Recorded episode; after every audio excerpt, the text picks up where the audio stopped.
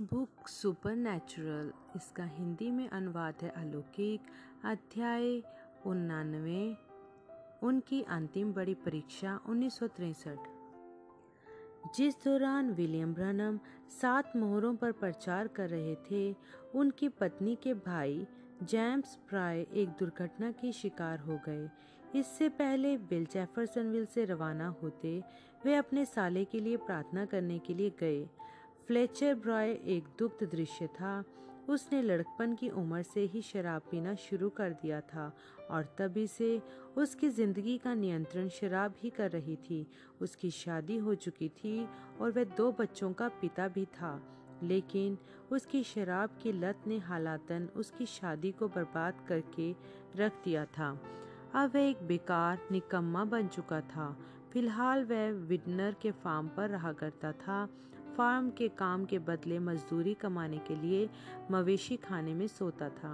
अपने साले brother in law के लिए प्रार्थना करने के बाद बिल ने कहा, फ्लैच, मैं तुम्हें कुछ पैसा देना चाहता हूँ। ऐसा मत करो भाई बिल, आप तो भली भांति जानते हो कि मैं उसका क्या करूँगा, तो मुझे तुमको कुछ कपड़े ही ले देने दो। मेरे पास वहाँ पास्टर वाले मकान में कुछ सूट पड़े हैं, मुझे उनकी ज़रूरत नहीं है, मैं उन्हें तुमको देना चाहता हूँ। यह भी मत कीजिए भाई बिल, उसने कहा, अपने सिर को दुख रीति से ना में हिलाते हुए, मैं तो उन्हें गिरवी रख दूँगा और उस पैसों से फिर शराब पी लूँगा।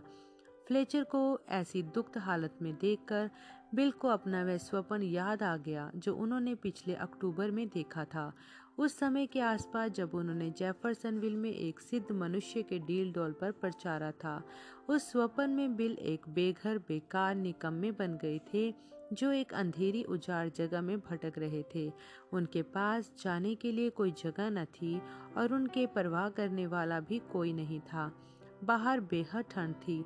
कांपते हुए वह इस बात से घबरा रहे थे कि कहीं रात भर में जमकर मर ना जाए। एक दूरी पर उन्हें एक आग दिखाई दी। वह उस दिशा में चल पड़े जब तक कि वह नगर के कूड़ा ढेर के पास नहीं पहुंच गए। कूड़ा दो गड्ढों में जल रहा था जो एक दूसरे के समानांतर थे। सैकड़ों बेघर लोग उन दोनों जलते गड्ढों के बीच की जमीन पर सो रहे थे। बिल उस बेघर मान, मानवता की पट्टी के एक छोर पर खड़े हुए और एक ऐसे स्थान को खोजने लगे जहां वे खुद लेटकर आराम कर सकें। उन्हें एक भी खाली स्थान दिखाई नहीं दिया। उनका भविष्य आशाविहीन दिखाई देता था। फिर कोई उठकर खड़ा हुआ और उनके पास आया। वह फ्लेचर ब्रॉय था। फ्लेचर ने कहा, बिली, मैं आपके लिए एक स्थान ढूंढता हूँ। आपने मेरे बच्चों को भोजन खिलाया है वह जब वह भूखे थे। अब मैं आपको सोने के लिए एक गर्म स्थान ढूंढने में मदद करूंगा। बिल फ्लेचर के पीछे चल दिए, दर्जनों लोगों के ऊपर से लांघते हुए, जब तक कि वह ज़मीन के एक ऐसे हिस्से तक नहीं पहुंच गए जो उनकी देह के लायक पर्याप्त बड़ा नहीं है। फ्लेचर के जाने के बाद बिल आग के आगे ठंडी अंधेरी रात की ओर देखते हुए सोचने लगे, यह कितना अजीब है। एक समय था जब सर्वशक्तिमान खुदा ने मुझे अपनी कलीसिया की अगुवाई सौंपी थी। एक समय था जब उन्होंने मुझे सुसमाचार का प्रचार कार्य सौंपा था और हजारों प्राणों को बचाया था। आदमी और औरतें संपूर्ण संसार से आते थे मुझसे बात करने के लिए, बस कुछ मिनटों के लिए ही। और अब मैं एक बेकार बेघर हूँ जिसकी किसी को ज़रूरत नहीं है। मुझे बहुत ठंड लग रही है, मैं क्या करूँ। जब वह जागे उन्हें अचंभा हुआ कि उनके स्वप्न का क्या कोई छिपा हुआ अर्थ है। अब जब वह बैठे और फ्लेचर ब्रॉय से बात करने लगे, लग अहबक लगे, तो उन्हें उनका वही अजीब स्वप्न याद आने लगा। उन्हें अभी भी उससे कोई अर्थ समझ में नहीं आ रहा था, लेकिन उसका अर्थ जल्दी ही एक सबक के रूप में सामने आ प्रकट होने वाला था जिसे उनको सीखना था। बिल जीन नॉर्मन के साथ गाड़ी से एरिज़ोना लौट आए। गाड़ी पूरे रास्ते बिल ने ही चलाई। यात्रा के दौरान उन्होंने ज़्यादा बातचीत नहीं की, पर जब उन लोगों ने एरिज़ोना राज्य की सीमा रेखा को पार किया उन्होंने गाना शुरू कर दिया और एक के बाद एक मसीही गीत गाते गए जब तक ट्यूसान नहीं पहुंच गए। अगले कुछ सप्ताह उन्होंने ज़्यादा कुछ भी नहीं किया। वे थके हुए थे और कुछ हद तक निराश और हतोत्साहित भी थे। सात तेजस्वी स्वर्गदूतों की उपस्थिति में एक पूरा सप्ताह बिताने के बाद, एक दूसरे आयाम में अवकाश के बाद, हर रोज़मर्रा की दुनिया में वापस आना एक बेहद नीरस काम था। उसे झेलना मुश्किल था। एक पूरे रोमांचकारी सप्ताह भर जहां वह खड़े थे, एक पर्वत के शिका शिखर पर बोल रहे थे और यीशु मसीह को देखा था कि कैसे वह स्वयं को एक सर्वोच्च खुदा के रूप में प्रकट कर रहे थे, जिसने हर चीज़ की सृष्टि स्वयं अपने लिए की थी। मसीह ने यह दिखाया था कि कैसे आखिरकार हर चीज़ उन्हीं के महान उद्देश्य को ही पूरा करेगी, जो यह है कि उन लोगों से विवाह कर लें जिन्हें वह इकट्ठे अपनी दुल्हन बुलाते हैं। खुदा की उन सात आत्माओं ने उन गुप्त भेदों को प्रकट कर दिया था जिनके विषय में प्रत्येक सदी के संत जन जानने की मनसा मनन करते आए थे। जब से यह बाइबल लिखी गई है, उस पर्वत शिखर से उतरकर रोज़मर्रा की जिम्मेदारियों में उलझना ऐसा था जैसे कि एक बेदारी सभा में आनंद विभोर होना और फिर घर जाकर मकान पर पेंट करने लगना। विचार क्रिया में यह बदलाव बहुत ज़्यादा था। बिल प्रत्येक दिन प्रार्थना करते थे, खुदा से यह मांगते हुए कि अब आगे उन्हें क्या करना है। उनके पास कोई भी ठोस उत्तर नहीं आया। इससे उन्हें हताशा हुई। अप्रैल में उन्होंने दो बार एल्ब्यूकर्की व न्यू मैक्सिको में प्रचार किया, एक बार सिएरा विस्टा एरिज़ोना में और एक बार फिनिक्स एरिज़ोना में। फिर उन्होंने एक अवकाश लिया। बिली पॉल के साथ उत्तर में ब्रिटिश कोलंबिया की यात्रा पर रॉय रॉबर्टसन, फ्रेड सोथमैन और बैक्स वुड भी बर्ड साउथविक के कैबिन तक उनके साथ हो लिए, जहां से बर्ड उन्हें घोड़ों पर सप्ताह भर के लिए मछली के शिकार पर पहाड़ों की ऊंचाइयों पर ले गए। वापस घर लौटते हुए पांचों जन दो पिकअप ट्रकों से कनाडा से गुजरते हुए आए। इससे पहले वे संयुक्त राज्य में प्रवेश करते, दोनों गाड़ियां अलग अलग रास्तों पर चली गई। रॉबर्टसन, सॉथमैन और वुड जेफरसनविल की ओर सबसे छोटे रास्ते से पूर्व की ओर निकल गए, जबकि बिल और उनका बेटा एरिज़ोना की ओर दक्षिण दिशा में। कनाडा संयुक्त राज्य की सीमा को पार करने के बाद उन्होंने लगभग चार और घंटों तक सफ़र किया, फिर हेलेना, मोंटाना में रुके और रात को एक मोटल में रुक गए। अगली सुबह चार बजे वे जाग उठे, पिकअप ट्रक को चालू करके गर्म किया और भोर के प्रकाश से पहले हेलेना से निकल गए। पहले बिल ने गाड़ी चलाई, सो बिली पॉल ने अपने कोट से तकिया बनाया और खिड़की और अपने सिर के बीच लगाकर तुरंत ही सो गया। बिल फिर से अपनी उसी निराशा वाली हालत में पहुंच गए जो उन्हें अपने इन अवकाश वाले दिनों से पहले से ही परेशान किए हुए थी। वह प्रार्थना करने लगे, खुदा, आपने किसी ऐसे शख्स को इस काम के लिए क्यों नहीं बुलाया जो इसे सही तरह से कर पाता। मुझे माफ़ करें प्रभु, पर मैंने आपको असफल कर दिया है। मैं लोगों को अपनी सुनवा ही नहीं पाया, जबकि पहाड़, चराई के मैदान और खेत उनकी खिड़की के सामने से गुजरते जा रहे थे। वह सोचने लगे, मुझे सुसमाचार प्रचार करते हुए अब तीस साल हो गए हैं। पिछले सोलह साल से मैंने कुछ भी नहीं किया है सिवाय उसके जो प्रभु ने मुझसे करने को कहा। मैंने उनके इतने करीब रहने का प्रयास किया है कि मैं कहीं गया ही नहीं या कुछ ऐसा बोला ही नहीं जो उनकी इच्छा ना रही हो। प्रत्येक काम में यीशु मसीह ने स्वयं को आज भी वैसा ही साबित किया है जैसे वह कल थे, और फिर भी ज़्यादातर चर्च या कलीसियाएं मुझसे कोई सरोकार रखना नहीं चाहते। खैर, यदि वह मेरा संदेश सुनना नहीं चाहते तो उन्हें कोई ज़बरदस्ती नहीं है। मैं बस कार्यक्षेत्र को छोड़ दूंगा। मैं बस उत्तरी ब्रिटिश कोलंबिया चला जाऊंगा और बट के साथ एक पेशेवर गाइड बन जाऊंगा। मैं मीडिया और बच्चों से बात करके उन्हें वहाँ पर छुट्टियाँ मनाने चलने को मना लूँगा और एक बार वहाँ कैबिन पहुँच जाएंगे तब बोलूँगा, मैं इस जगह से बहुत प्यार करता हूँ, इसलिए अब हम लोगों को कहीं भी और जाने की कोई ज़रूरत नहीं है। चलो सब मिलकर यहीं रहते हैं। मैं दाढ़ी बना लूँगा और एक असली पर्वतारोही बन जाऊँगा। बसंत और गर्मियों के दौरान मछली मारा करूँगा और शरद ऋतु में शिकार और सर्दियों में फंदे लगाकर शिकार कर लिया करूँगा। लोग मुझे बताते हैं कि मैं एक नबी हूँ। मैंने कभी भी अपने आप को कोई नबी नहीं समझा, लेकिन लोग लगातार मुझसे कहते रहते हैं कि मैं हूँ। खैर, यदि मैं एक नबी हूँ तो फिर मुझे एलिया और यूहन्ना बपतिस्मा देने वाले की तरह जंगल में रहना चाहिए। यदि खुदा चाहेंगे कि मैं उनके किसी संदेश को लोगों तक पहुंचाऊं, तो मैं गाड़ी से सवार होकर फिर से सभ्यता के बीच में आ जाऊंगा और उसे प्रचार कर दूंगा। लेकिन बाकी समय में भला हो कि मैं मछली ही मारता रहूं। उनके पिकअप के ईंधन की सुई धीरे धीरे समाप्ति की ओर गिरती जा रही थी। लगभग सात बजे उन्होंने एक पेट्रोल पंप पर गाड़ी लगाई जो एक छोटे पहाड़ी कस्बे में था। टंकी को भरवाने के बाद उन्होंने एक भोजनालय के बाहर गाड़ी लगाई और नाश्ता करने के लिए अपने बेटे को जगाया। पंद्रह लोग उस भोजनालय में पहले से ही अपना नाश्ता खा रहे थे। कुछ एक सर्विंग काउंटर पर ही स्टूल लगाए हुए थे और बाकी बूथों में बैठे थे, जिनकी कुर्सियों की पीठ टिकाने वाले हिस्से ऊंचे ऊंचे थे, जिसके कारण एक से दूसरे बूथ में सिर्फ बैठे हुए लोगों के सिरों के ऊपरी हिस्से ही दिख रहे थे। बिल और बिली पॉल भी एक बूथ में बैठ गए। जब बिली पॉल अपने पैन केकों पर शीरा डाल रहे थे, बिल का ध्यान एक ठुर्र से दिखाई देने वाले आदमी पर गया जो हाईवे पर दूसरे किनारे से उस भोजनालय की ओर चलता हुआ आ रहा था। जल्दी ही उसने दरवाजे से अंदर प्रवेश किया। उसके काले घुड़सवारी वाले बूट फर्श पर ठक ठक की आवाज़ कर रहे थे। जबकि वह चलता हुआ काउंटर पर जाकर बैठ गया, बिल ने अनुमान लगाया कि वह पचास से अधिक साठ के आसपास की उम्र का होगा। वह नीले रंग के डेनिम का ओवरऑल और डेनिम की नीली जैकेट पहने था। उसकी काली टोपी उसके सिर पर ढेर सारे सफ़ेद बालों पर टिकी हुई थी।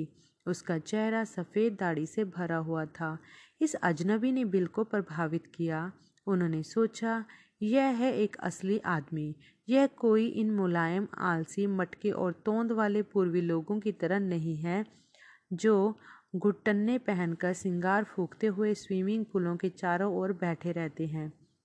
यह आदमी ताकतवर और ठोस दिखता है, जैसे कि वह एक ऐसा जीवन जी रहा हो जैसा खुदा ने चाहा था कि एक आदमी जिए। काउंटर पर बैठे उस अजनबी ने बस अपने लिए पैन केकों का ऑर्डर दिया ही था कि उसके नाक में खुजली हुई होगी। वह जोर से छींका, चिल्लाते हुए आछू, बगैर माफ़ी मांगे। बिल ने अपने बेटे को कोनी मारी और बोले, बिली, वह एक ऐसा आदमी जैसा मेरे अनुमान होना चाहिए। वास्तव में मैं भविष्य में ऐसा ही होने जा रहा हूँ। ओ डैडी, आप उसके जैसा नहीं बनना चाहते हैं, बिली पॉल ने कहा, अपने पैन केक का आखिरी कोर अपने मुंह के अंदर भरते हुए। उनके पड़ोस वाले बूथ में से दो वृद्ध आदमी उठे और लड़खड़ाते हुए से अपने नाश्ते का दाम चुकाने के लिए कैश काउंटर के पास पहुँचे। पॉल ने अपने पिता को कोहनी लगाई और बोला, डैडी, यह दो आदमी आपके और अंकल फ्लेचर जैसे दिखते हैं। यह सच था। बिल समानता को देखकर चौंक गए। वे दोनों वास्तव में उनके और फ्लेचर ब्रॉय जैसे ही दिखते थे, या यूं कह लें कि बीस साल के बाद वह दोनों जैसे दिखेंगे, ठीक वैसे ही वह दिख रहे थे। केवल एक बात थी कि यह दोनों बेघर आवाराओं जैसे दिख रहे थे, जिन्होंने किसी अलाव के पास सिकुड़ते हुए रात काटी हो। उनके कपड़े घिसकर चीर चुके थे और मैले कुचैले थे। एक आदमी ने किसी तरह से ढूंढकर दो कप कॉफ़ी और दो डोनटों के लिए बीस सेंट निकाले। फिर वह लड़खड़ाते हुए कमज़ोर से पैरों पर बाहर निकल गए। बिली पॉल चालाकी भरी निगाहों से अपने पिता को देखते हुए बोला, आपके साथ क्या मामला है डैडी? कुछ नहीं, बिल ने कहा, मतलब कुछ भी ऐसा नहीं है जिस पर मैं उंगली रखकर समझा सकूं। जब वे लोग अपने पिकअप ट्रक में वापस लौटकर आए, बिली पॉल ने पूछा, क्या आप फिर से गाड़ी चला लेंगे? मुझे अभी भी नींद आ रही है। एक मील के बाद बिली पॉल सो गया। बिल पहाड़ी राजमार्ग पर तेज़ी से गाड़ी चलाने लगे, पचपन मील प्रति घंटे की रफ्तार से। जब वह उस आखिरी कस्बे से लगभग बीस मील दूर थे, किसी ने उनसे बोला, कुछ ऐसा नहीं जिसे उन्होंने अपने मन में कल्पना किया था, बल्कि एक वास्तविक आवाज़ जिसने हवा को संपंदनों या कंपनों से भर दिया। उनकी कार के अंदर चारों खिड़कियों के बीच जो अंदर भरी हुई थी, वह बिली पॉल की आवाज़ नहीं थी। उसके अलावा बिली पॉल दरवाजे से टिका अपने कोट को लपेटकर सिर के नीचे तकिया बनाए हुए सो रहा था कि प्रत्येक आखिरी मिनट की भी नींद निकाल ले जो वह ले सकता था। आवाज़ ने कहा, यदि तुम अपनी योजनाएं पूरी करोगे तो तुम्हारा हर्ष भी उन्हीं दो आदमियों के जैसा होगा जिन्हें तुमने भोजनालय में देखा था। तुम एक बेघर आवारा बन जाओगे, ठीक जिस तरह तुम उस स्वप्न में थे जो मैंने तुम्हें दिया था। तुम्हारी पत्नी तुम्हें छोड़ देगी, वह वहाँ उन पहाड़ों में उस तरह से नहीं रह पाएगी। प्रभु, मैं उस हालत में नहीं पहुँचना चाहता हूँ, लेकिन मैं इससे भी खुश नहीं हूँ जिस तरह से मेरी ज़िंदगी इस वक्त चल रही है। मैं कुछ फ़र्क करना चाहता हूँ। यदि आपने मुझे एक नबी होने के लिए बुलाया है तो मैं जंगलों में क्यों नहीं रह सकता जैसे आपके कई सारे नबी रहा करते थे। वह सब पुराने नियम के नबी थे। तुम्हें उससे कहीं ऊंचा कार्यावस्था में काम करने के लिए बुलाया गया है जिसमें वह थे। एक बात तो सही समझ लो कि तुम्हारे पास उनसे कहीं ज़्यादा वरदान हैं। तुम सुसमाचार प्रचार करने के लिए और बीमारों के लिए प्रार्थना करने को प्रेरिताई रूप में बुलाए गए हो। तुम हमेशा मेरा इंतज़ार ही क्यों करते रह जाते हो कि तुम्हें चलाऊं? तुम्हारा प्रतिफल कहाँ है? मूसा की ही तरह तुम इस खतरे में हो कि मेरे लोगों के प्रति अनुभूतियाँ खो बैठो और उस काम को भूल जाओ जिसे पूरा करने के लिए मैंने तुम्हें बुलाया है। एक मील चुप्पी में ही निकल गया। बर्फ़ गिरने लगी। बिल ने विंडशील्ड पर वाइपर चालू कर दिए। बिली, उन्होंने पुकारा। कोई उत्तर नहीं। आवाज़ ऊंची करके उन्होंने फिर से पुकारा, बिली। नींद में बिली पॉल बोला, क्या बात है? क्या तुम मुझसे बात कर रहे थे कुछ मिनट पहले? नहीं, क्यों? कोई मुझसे बातें कर रहा था, मुझे लगा कि शायद तुम बोल रहे हो। बिली ने उनकी तरफ हास्य पदास के साथ देखा और फिर से अपनी आंखें बंद कर ली। एक और मील चुप्पी में गुजर गया जबकि बिल यह सोचने लगे कि वे अपनी जिम्मेदारी को छोड़ देने और जी चुराने के कितने करीब आ गए हैं। अब कभी नहीं। उन्होंने पूछा, प्रभु, इसका क्या मतलब है? अपनी सेवकाई पर वापस लौट आओ, आवाज़ ने कहा। जब मैंने शुरुआत में तुम्हें बुलाया था, क्या मैंने तुमसे सुसमाचार प्रचार करने का काम करने को नहीं कहा था? मैंने तुम्हें बताया था, जैसे यूहन्ना बपतिस्मा देने वाला यीशु मसीह की पहली आमद का पेशरो होने के लिए भेजा गया था, उसी प्रकार तुम भी एक संदेश के साथ उसकी दूसरी आमद के पेशरो होने के लिए भेजे गए हो। यूहन्ना एक नबी से बढ़कर था, वह मेरी वाचा का दूत भी था। मत्ती ग्यारह सात से ग्यारह, लूका सात चौबीस से अट्ठाईस। बिल के मन में इतने सारे विचार आने लगे कि उन्हें सोचना मुश्किल हो गया। जैसे जैसे मैदान, खेत और खम्बे सरसराते हुए गुजरते गए, धीमे धीमे उन्हें मतलब समझ में आने लगा। मूसा खुदा के लोगों के पास कैसे पहुंच सकता था यदि वह जंगल में सबसे अलग थलग ही रहता? वह नहीं पहुंच सकता था। मूसा को तो मिस्र जाना ज़रूरी था ताकि खुदा के लिए प्रभावी हो सके। बिल को यह समझ में आया कि वह भी प्रभावी नहीं हो सकते यदि वह जाकर जंगल में ही बस जाएं। फिर से एक बार उन्हें वह दृश्य याद आ गया जो उन्होंने उस दिन देखा था, जिस दिन उन्होंने ब्रैनहम टैबरनेकल में कोने का पत्थर रखा था। खुदा ने उन्हें एक बाग दिखाया था जिसमें पेड़ों की दो कतारें थीं जो प्रदर्शित करती थी खुदात्व की एकत्व और त्रिएकतावादी विचारधाराओं को।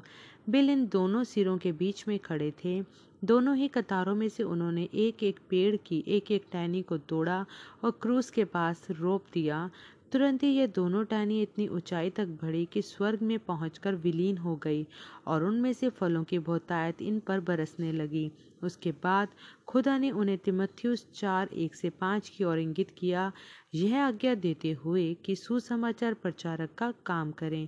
उसी वचन के लेख ने यह चेतावनी भी दी कि ऐसे समय आएंगे कि लोग खरी शिक्षा ना सह सकेंगे।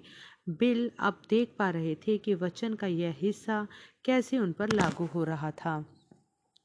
खुदा उनसे कह रहे थे कि वह अपनी सेवकाई का पूरा प्रमाण दे। उन्हें आगे बढ़ते रहना होगा, प्रचार करते रहना होगा और शिक्षा सिखाते रहना होगा। कोई ना कोई कहीं ना कहीं उनकी ज़रूर सुनेगा और सुसमाचार का विश्वास करेगा। जैसे ही वह इस निष्कर्ष पर पहुंचे, उस आवाज़ ने कहा, देखो, मैं तुम्हें एक हमेशा तक ठहरने वाला चिन्ह दूंगा, पश्चिम की ओर देखो। बिल ने अपनी दाहिनी ओर की खिड़की से बाहर देखा। एक पर्वत श्रृंखला की ओर जो राजमार्ग के दाहिनी ओर विस्तृत थी। मुझे तो इसमें कोई हमेशा तक ठहरने वाला चिन्ह दिखाई नहीं देता। तुम्हारा नाम उस सब पर एक छोर से दूसरे छोर तक लिखा हुआ है। पिकअप ट्रक के सवारी वाले स्थान कुछ ही ज़्यादा ही गर्म प्रतीत होने लगा। बिल का ध्यान इस बात की ओर गया कि उनके हाथों में पसीना आ रहा था। उन्होंने गाड़ी को धीमा किया और उन चोटियों का अध्ययन करने का प्रयास किया। बिली पॉल की नींद पर्याप्त खुल चुकी थी कि पूछे, आप क्या कर रहे हैं? कुछ हो रहा है बिली? मैं जानता हूँ कि मेरी गलती कहाँ है और कैसे मैंने खुदा को लगभग असफल ही कर दिया था। अचानक से सड़क और पहाड़ों के दृश्य अपने ऊपर हजारों लोगों का दर्शन दिखाने लगा। कुछ अंधे थे और कुछ अपाहिज थे, कुछ बीमार थे और कुछ दूसरे रूप में ज़रूरतमंद थे। पृष्ठभूमि में बिल एक सिद्ध आवाज़ को गाते हुए सुन सकते थे। अशुद्ध अशुद्ध, कोड़ी ने पीड़ा से पुकारा। बहरे गूंगे लाचार थे पास खड़े। बुखार का जोर, बीमारियों की गिरफ्त में शिकार। फिर आए यीशु और निकाल दिया हर डर। जब यीशु आते आजमाइशें लाने वाले की शक्ति टूटती। जब यीशु आते आंसुओं को पोंछ दिया जाता। वह उदासी हटाते और जीवन को महिमा से भर देते, क्योंकि सब बदल जाता जब यीशु आते रहने को। जैसे ही दर्शन धूमिल होकर गायब हुआ, बिल ने किनारे गाड़ी को रोक कर लगा दी, अपनी खिड़की का शीशा उतारा, अपनी पश्चिमी और पर्वत श्रृंखला को ध्यान से देखने लगे।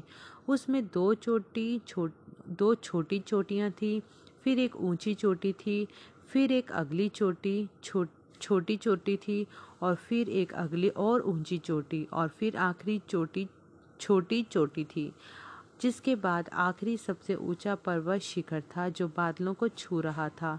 बिल ने कहा, प्रभु, मैं नहीं समझ पा रहा हूँ कि इसका क्या मतलब है। वहाँ कितनी चोटियाँ हैं? सात। तुम्हारे नाम में कितने अक्षर हैं? W I L L I A M William, M A R R I O N Marion, B R A N H A M Branham. सभी तीन नामों में सात सात अक्षर हैं।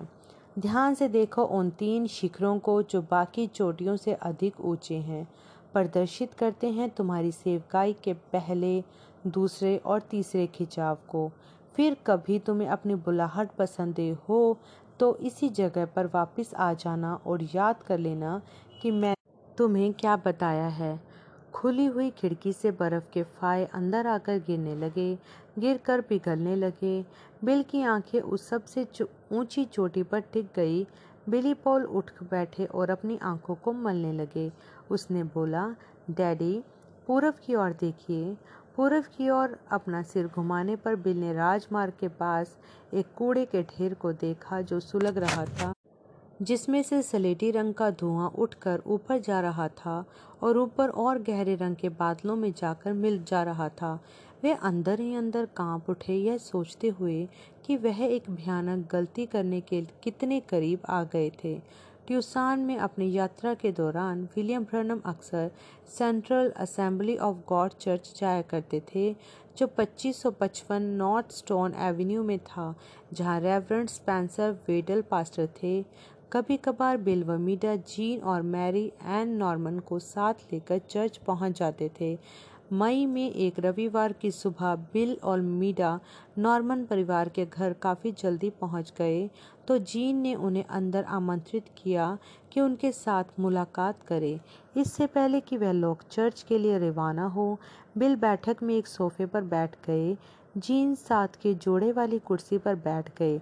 उन दोनों के बीच रखी टेबल पर लाइफ पत्रिका का मई सतारह उन्नीस सौ तिरसठ का अंक पड़ा हुआ था, जिसका पहल जिसका पहला ऊपरी कवर पेज ऊपर की ओर था। जिस पर न्यूयॉर्क के गवर्नर नेल्सन रॉकेफेलर की तस्वीर छपी हुई थी, जो अपनी नई नवेली पत्नी हैप्पी की ओर मुस्कुराकर देख रहा था। लाइफ पत्रिका मई सतारह उन्नीस सौ तिरसठ अंक संस्करण चुरंजा सम बीस। जी ने यह पत्रिका उठाई। उसने तीसरे पन्ने को खोला और उंगली को नीचे तक विषय सूची पर सरकाते हुए उस जगह तक पहुंच गए जहां लिखा था, ऊंचाइयों पर विचित्र दृश्य, डरा देने वाली तस्वीर, एक चंद्र किरण से बने मेघधनुष और एक बादल के छल्ले की भी, जो सत्य होने के लिहाज से अत्यंत विशाल है।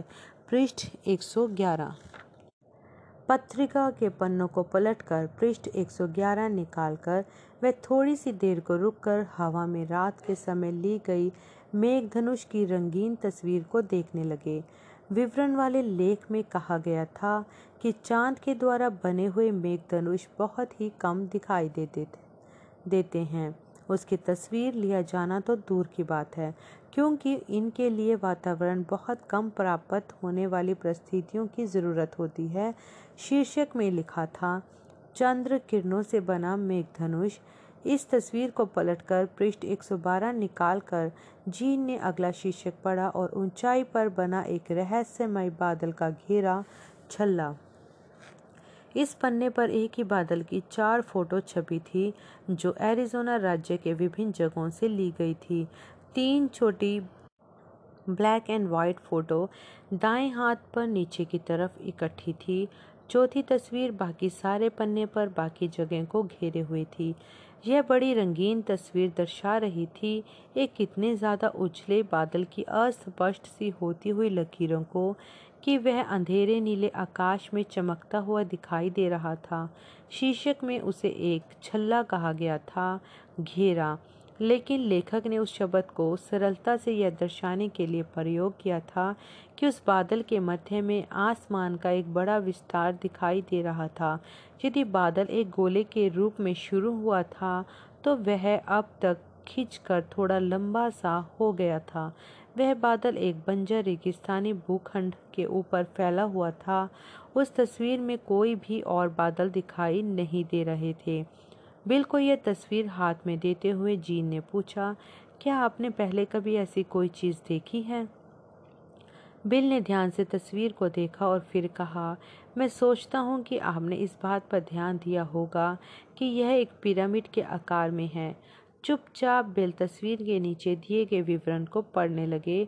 उसमें लिखा था, एक विशाल काय धुएं के घेरे जैसा आसमान में मंडराता हुआ एक बड़ा बादल फ्लैगस्टाफ एरिज़ोना के ऊपर सूर्यास्त के समय अट्ठाईस फरवरी को प्रकट हुआ और एक वैज्ञानिक रहस्य की चिंगारी सुलगा रखी है। देखने वाले बादल की विचित्र बनावट, विशाल आकार से अचंभित हुए और तस्वीरें खींची जैसे कि यह चार हैं, फ़र्क फ़र्क समयों पर और राज्य भर के विभिन्न स्थानों से। डॉक्टर जेम्स मैकडोनल्ड, जो inter institute of atmospheric physics Tucson में एक उल्कापिंड विशेषज्ञ हैं, इन तस्वीरों को इकट्ठा करते आए हैं।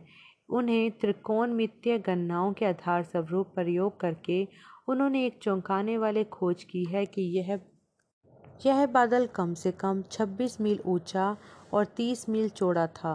बहुत ज़्यादा ऊंचा और विशाल, यह कहते हैं, जितना कभी कोई बादल हो सकता हो। वह गोला किसी जेट विमान के द्वारा बनाया गया होने के लिहाज से बहुत ज़्यादा ऊंचाई पर था और जितनी दूर तक डॉक्टर मैकडोनल्ड पता लगा पाए, वहाँ कोई रॉकेट, रॉकेट विमान या बमों का उस दिन उस जगह के आसपास भी परीक्षण नहीं किया गया था। वे आशा करते हैं कि यदि किसी और के पास भी तस्वीरें हों, तो वह उन्हें कुछ समय के लिए दे दें, क्योंकि वह उस बादल के बारे में कुछ और सुरागों को प्राप्त करना चाहते हैं जो छब्बीस मील ऊंचा था। कोई पानी की बूंद उस ऊंचाई पर अस्तित्व में ही नहीं हो सकती है जो एक बादल बना दे। पत्रिका को बंद करके उन्होंने पूछा, भाई जीन, क्या मैं इसे रख सकता हूँ? निश्चय ही भाई ब्रैनम, रख लीजिए और अपने साथ ले जाइए। बाद में उस हफ्ते बिल अपने अपार्टमेंट में खड़े हुए थे और उन्होंने उस लाइफ पत्रिका को पृष्ठ एक सौ बारह पर खोला। उस विचित्र बादल की की तस्वीर का अध्ययन करने लगे, जो किसी भी पानी के वाष्प से बने होने के लिहाज से बहुत ऊंचाई पर था। उस पृष्ठ में उसी वस्तु की चार तस्वीरें थीं जो विभिन्न नगरों से ली गई थी।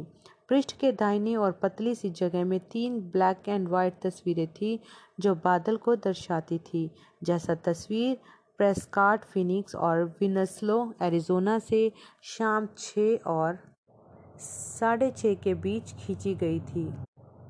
बाईं और पृष्ठ के दो तिहाई हिस्से को उसी रहस्यमय बादल की एक रंगीन तस्वीर ने घेरी हुई थी जो कहीं फ्लैगस्टाफ, एरिजोना के पास ले ली गई थी। चारों तस्वीरों में उसका छल्ले नुमा आकार दिख रहा था जो एक श्वेत पंख नुमा घेरा जैसा था, बीच में नीले आसमान के चारों ओर। हालांकि वह पूर्णतः गोल नहीं था। विनस्लो से जिस कोण पर वह लिखा उससे वह बादल अंडाकार सा दिख रहा था, लेकिन बाकी तीन तस्वीरों में उसकी तिकोनी बनावट स्पष्टता से दिखाई दे रही थी। यह दूसरों के लिए तो एक रहस्यमय भेद हो सकता था, लेकिन बिल सटीकता से जानते थे कि वह क्या था। वह चार तस्वीरों को देख रहे थे जो सात स्वर्गदूतों के एक समूह की थी। यह वही स्वर्गदूत थे जो सनसेट शिखर के पास उनके पास आठ मार्च को आए थे, क्योंकि जब उन्होंने इन्हें यह बताया कि सात मोहरें अब खोल दी जाएंगी, उसके बाद उन्होंने उन्हें समताप मंडल से होकर ऊपर जाते हुए देखा था और फिर उन्होंने एक बादल स्वरूप आकार बना लिया जो बिल्कुल इसी के जैसा था जो यहाँ लाइफ पत्रिका में दर्शाया गया था। उन्होंने स्पष्टीकरण अनुच्छेद को दोबारा पढ़ा। वह यह कहता था कि बादल की तस्वीर को फरवरी अट्ठाईस को लिया गया था, जो कि उससे आठ दिन पहले की बात हो गई जब उन्होंने इसी चीज़ को सनसेट शिखर के पास देखा था। इस रहस्यमय बादल की तस्वीर के एरिजोना के ऊपर खींचे जाने और सातों स्वर्गदूतों के विलियम ब्रैनहम के पास आने के वास्तविक समय को लेकर कुछ गलतफहमियां रही हैं। मैंने अपनी अंत की टिप्पणी और स्रोतों में मैंने स्पष्ट किया है कि मैंने इस घटना का विवरण इसी प्रकार क्यों लिखा है जैसे कि यहाँ लिखा है, और क्यों मुझे एकमात्र स्पष्टीकरण मालूम पड़ता है जो सभी तथ्यों को जोड़ता है जो हमारे पास उपलब्ध हैं। ऑन जगरेसन बादल का स्थान भी एक महत्व रखता मालूम पड़ता था, क्योंकि वह संसद शिखर के पश्चिमी ओर दिखाई दिया और उन्होंने स्वर्गदूतों को क्षितिज के पश्चिमी ओर से आते देखा था। लेकिन वहाँ पर कुछ और भी बात थी। बादल की उस बड़ी वाली रंगीन तस्वीर के विषय में जिस पर उनका ध्यान खिंचता चला गया, कुछ ऐसा जिसने उन्हें एक सक्रयान्वित उत्तेजना से भर दिया जिसे वह पहले देख नहीं पाए थे। फिर उन्हें वही जाने पहचाने अलौकिक आवाज़ सुनाई दी, यह कहते हुए इसे दाहिनी घुमाओ। मैं सोचता रहा कि मैं उसे सही कोण से ही देख रहा हूँ, बिल अचरज से बोले। वह पत्रिका को सीधा पकड़े हुए थे, लंबवत रीति से। शायद उस आवाज़ का अर्थ है उसे दाहिनी ओर घुमाओ। जब उन्होंने उस पत्रिका को घड़ी के चलने की दिशा में एक चौथाई गोलाभार में घुमाया था, वे अचंभित रह गए कि बादल में यीशु मसीह के सिर की रूपरेखा को प्रदर्शित कर रहा है जो पृथ्वी की ओर नीचे देख रहे हैं। उस घेरे के अंदर मध्य में आकाश के छायांकन में एक चेहरे की हल्की सी छवि भी थी। उन्होंने लाइफ पत्रिका की इस तस्वीर से हटकर उनकी दीवार पर टंगी यीशु के उस चित्र को देखा जो हाइरिंग हॉफमैन के द्वारा बनाया गया तैंतीस की उम्र में मसीह का था। वह हमेशा उस तस्वीर की एक प्रति को अपने घर में रखा करते थे, स्वयं को यीशु के उस दर्शन की याद ताज़ा रखने के लिए जो उन्नीस सौ तैंतीस में दिखाई दिया था। हॉफमैन तैंतीस की उम्र पर मसीह यीशु से उन सभी तस्वीरों से ज़्यादा मेल खाती थी जो उन्होंने कभी भी देखी हो। अब यहाँ पर ठीक वही मसीह का सिर था जिसका चित्र आकाश में सात स्वर्गदूतों के द्वारा एरिजोना के ऊपर बनाया गया था, जिसकी तस्वीर उतार ली गई थी और लाइफ पत्रिका में पूरे संसार के देखने के लिए छाप दी गई थी। काफ़ी आगे चलकर उन्होंने इस तस्वीर के बारे में अपने एक संदेश में बात की थी जिसे उन्होंने श्रीपोर्ट, लुजियाना में प्रचारा था। उन्होंने कहा, ध्यान से देखें कि कैसे यीशु मसीह स्वर्गदूतों से बने श्वेत विग को पहने हुए हैं, यह दिखाने के लिए कि उनके खुदा होने का मेरा संदेश सत्य है। वह संपूर्ण ब्रह्मांड के सर्वोच्च न्यायी हैं।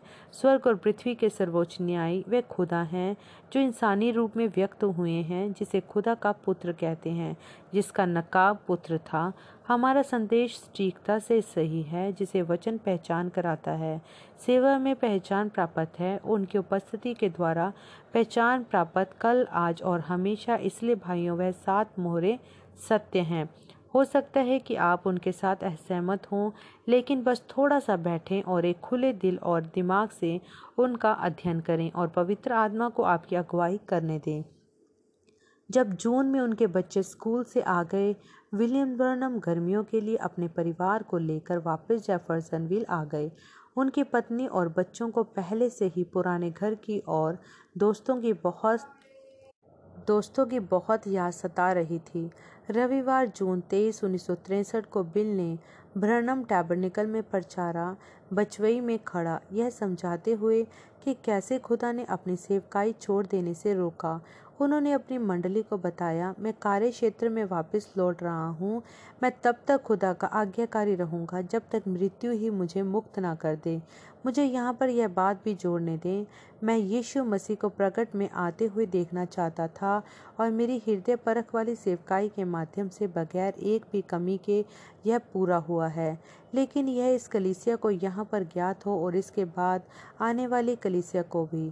यदि खुदा एक आदमी को एक पाइप में घुसाता है और वह तब तक ज़रा भी नहीं चलता जब तक खुदा ही उसे ना बताए, तो फिर उसके साथ कोई विश्वास जुड़ा हुआ नहीं है। यह तो बस खुदा ही है जो एक मनुष्य को किसी चीज़ के लिए धकेल रहा है।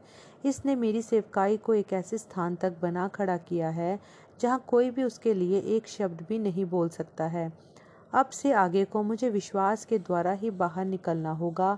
मैं प्रार्थना करूंगा और सबसे बेहतर चुनाव करूंगा जो कर सकता हूं और फिर जाकर उसे करूंगा। हम जानते हैं कि इंसान गलतियां कर सकते हैं, लेकिन खुदा तो गलती नहीं करते हैं। शायद यह वह महान समय आ रहा है जिसका हम इंतज़ार करते आए हैं। शायद यही खुद में हमारे लिए दिव्य प्रेम में उस ज़बरदस्त जीत को लेकर आएगा। मैं जानता हूँ कि खुदा के प्रेम की ज़रूरत होती है ताकि सीधे बाहर निकलकर सबसे आगे की कतार में जाएं और लोगों के लिए बिचवई में खड़े हो सकें। अगले सप्ताह उन्होंने हार्ट स्प्रिंग्स अक्रोंसो में एक पेंटिकोस्टल कैंप की सभाओं में चार बार प्रचार किया। शुक्रवार की रात को कैंप सभा में उन्होंने मत्तीस बारह के बयालीस पर फिर से शिक्षा दी, जहाँ पर यीशु ने कहा था, यहाँ पर वह है जो सुलेमान से बढ़कर है। इस संदेश ने सुलेमान को उनके मन में ला दिया। शनिवार की सुबह जबकि वह उत्तर पूर्वी और जेफरसनविल की ओर गाड़ी चलाकर जा रहे थे, बिल लगातार इजराइल के उस प्राचीन बादशाह के बारे में सोचते जा रहे थे जहाँ सुलेमान अपनी ढेरों रानियों के और शांति चैन से भरे राज्य में यीशु मसीह के अंतिम हज़ार सालाना राज्य के दौरान तस्वीर था। आत्मिक रीति से बोलें तो यीशु की ढेरों पत्नियां होनी होगी, प्रत्येक युग विशुद्ध विश्वासी जन। बिल के विचार उस सबसे पहले विवाह की ओर चले गए जो उत्पत्ति की किताब में पाया जाता है। फिर बाइबल में आगे बढ़ते हुए खुदा ने उन्हें विवाह और तलाक के विषय में चीज़ें समझाईं जिन्होंने उनको अचंभित कर दिया। यहाँ तक कि जेफरसनविल में अपने पार्सोनेज पहुँचने के बाद भी वह इस विषय को अपने मन से हटा नहीं पाए। वह रात में देर तक जागे रहे, इसके विषय में सोचते हुए या अचरज करते हुए कि इसके विषय में का सत्य उनके मित्रों और अनुयायियों पर कैसा प्रभाव डालेगा। पवित्र आत्मा उनसे यह कहता प्रतीत होता था, विवाह और तलाक पर प्रचार करो, अपने संदेश को टेपों में रिकॉर्ड करो और उसे संभाल कर रख दो। फिर भी जब रविवार जून तीस उन्नीस सौ तिरसठ की सुबह जब सूर्योदय हुआ, बिल अभी भी इस विषय पर प्रचार करने के लिए तैयार नहीं थे। उसके बजाय उस सुबह उन्होंने एक संदेश प्रचारा जिसका शीर्षक उन्होंने तीसरा निर्गमन रखा। उनका संदर्भ निर्गमन तीन एक से बारह में से लेकर आया, जहाँ आग के स्तूल ने एक जलती हुई झाड़ी में मूसा से मुलाकात की और उससे मिस्र वापस लौट कर जाने को और इस्राएलियों को दास्तां से छुड़ाने को कहा। जब मूसा ने कहा कि वह नहीं कर पाएगा, खुदा ने उन्हें एक चिन्ह दिया। बिल ने पढ़ा और खुदा ने उससे कहा, निश्चय ही मैं तेरे साथ रहूँगा और यह तेरे लिए एक चिन्ह होगा कि मैंने ही तुझे भेजा है। जब तू मिस्र में से लोगों को बाहर निकाल लाएगा तो खुदा की सेवा इसी पर्वत के ऊपर करेगा। बिल अचंभे से रुक गए। उस समय तक वह यह समझ नहीं पाए थे कि खुदा ने मूसा को एक पर्वत, एक हमेशा तक ठहरने वाला चिन्ह स्वरूप दिया था, ठीक जिस तरह से खुदा ने उन्हें सात पर्वत शिखर दिए थे, एक हमेशा तक ठहरने वाला चिन्ह स्वरूप। अपने होशो हवास को संभालते हुए उन्होंने अपना संदेश जारी रखा। शब्द निर्गमन का अर्थ होता है बाहर निकलना, अक्सर एक बड़ी संख्या में लोगों के द्वारा रवानगी या देश छोड़ना। इतिहास के अनुसार कई एक झुंड देश छोड़कर निकले हैं। बिल ने तीन महान निर्गमनों के विषय में बताया जिसमें खुदा ने आग के स्तून के रूप में नीचे आकर एक लोगों को बंधुआई में से बाहर बुलाया और उन्हें अगुवाई करके आज़ादी में ले आए। जाहिर सी बात है, पहला प्राकृतिक अर्थात स्वाभाविक निर्गमन था। यह तब था जब मूसा इजरायलियों को मिस्र की गुलामी से बाहर निकाल कर और कनान देश में आज़ादी में लाया था।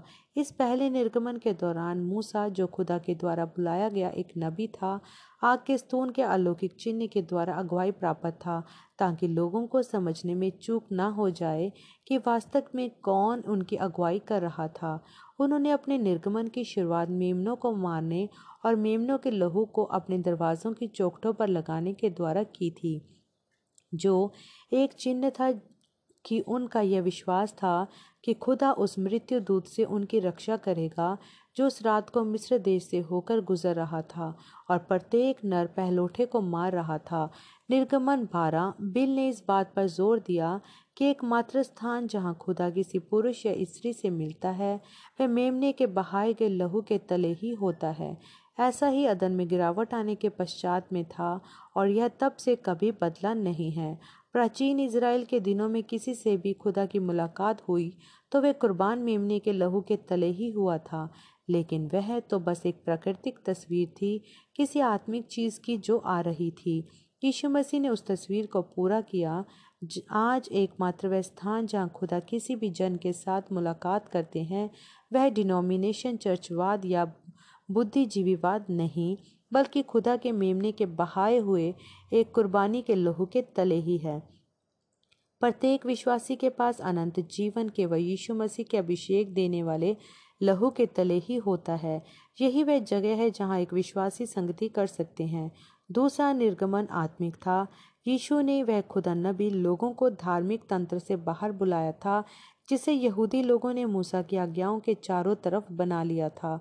यीशु ने थके हुओं को बुलाया कि उनके विश्राम में प्रवेश करें। मत्ती ग्यारह अट्ठाईस से तीस। एक विश्वासी के लिए वह ही वायदे की भूमि है। उन्होंने कहा, मैं ही मार्ग, सत्य और जीवन हूँ। कोई मनुष्य पिता के पास नहीं पहुँच सकता है सिवाय मेरे द्वारा। यूहन्ना चौदह छः। यीशु की मृत्यु, गाड़े जाने और पुनरुत्थान के बाद एक मनुष्य जिसका नाम तरसुस का शाऊल था, वह दमिश्क की ओर यात्रा कर रहा था जबकि उसको वही आग का स्तून दिखाई दिया जो मूसा के सामने प्रकट हुआ था। क्योंकि शाऊल पवित्र शास्त्रों में बहुत अच्छी तरह से प्रशिक्षित था, उसने कहा, प्रभु आप कौन हैं? आग के स्तून ने उत्तर दिया, मैं यीशु हूँ। प्रेरित नौ पाँच, प्रेरित छब्बीस से पंद्रह। दूसरा निर्गमन शुरू हो गया। पहले निर्गमन के समान ही यह दूसरा निर्गमन भी आग के स्तून के आप प्रकट होने से शुरू हुआ। ठीक जिस तरह से खुदा ने मूसा को पहले निर्गमन की अगुवाई हेतु इस्तेमाल किया था, उन्होंने प्रेरित पौलुस को इस्तेमाल किया ताकि दूसरे निर्गमन की अगुवाई करे। बिल ने कहा, खुदा ने वायदा किया था कि एक अंत के दिनों में एक तीसरा निर्गमन भी आएगा। वैज्ञानिक प्रमाणों के द्वारा और कामों और आत्मा की गवाही के द्वारा हम आज देखते हैं वह महान आग का स्तून हमारे बीच में चल रहा है। पुनरुत्थानित नीति यीशु मसीह के चिन्ह व चमत्कारों के द्वारा डिनोमिनेशनवाद में से लोगों को बाहर यीशु मसीह की उपस्थिति में बुला रहा है ताकि एक बेहतर भूमि देश में प्रवेश कर सकें और वहां रह सकें। मित्रों, मैं तो बस आपका भाई हूँ। इसका विश्वास सिर्फ इसलिए मत कीजिएगा क्योंकि मैं ऐसा कह रहा हूँ। इसका विश्वास कीजिएगा क्योंकि खुदा ने इसे आपके लिए प्रमाणित किया है। वही आग का स्तून जिसका उसने उन दोनों के लिए इस्तेमाल किया था, उसी को वह आज आपके बीच में ले आया है और इसे वैज्ञानिक रीति से प्रमाणित किया है। जैसा कि आप जानते हैं, लाइफ पत्रिका में पिछले माह उसकी तस्वीर भी छपी थी। उस शाम को उन्होंने प्रचार किया, क्या तुम्हारा जीवन सुसमाचार के योग्य है। उन्होंने दिखाया कि किस तरह योग्यता आपके अपने कामों के द्वारा नहीं आती है, यह तो आपके उसमें विश्वास के द्वारा आती है जो यीशु मसीह आपके लिए कर चुका है। पहले एक संदेश में उन्होंने कहा था, यदि मुझे एक भी काम करने की ज़रूरत है तो यीशु मसीह व्यर्थ ही मरे, अनुग्रह के द्वारा ही मेरा उद्धार हुआ है। इसका अर्थ है निश्चय ही वह अनुग्रह जो मसीह में विश्वास के द्वारा आता है। इफिसियों दो सात की आठ। आमीन।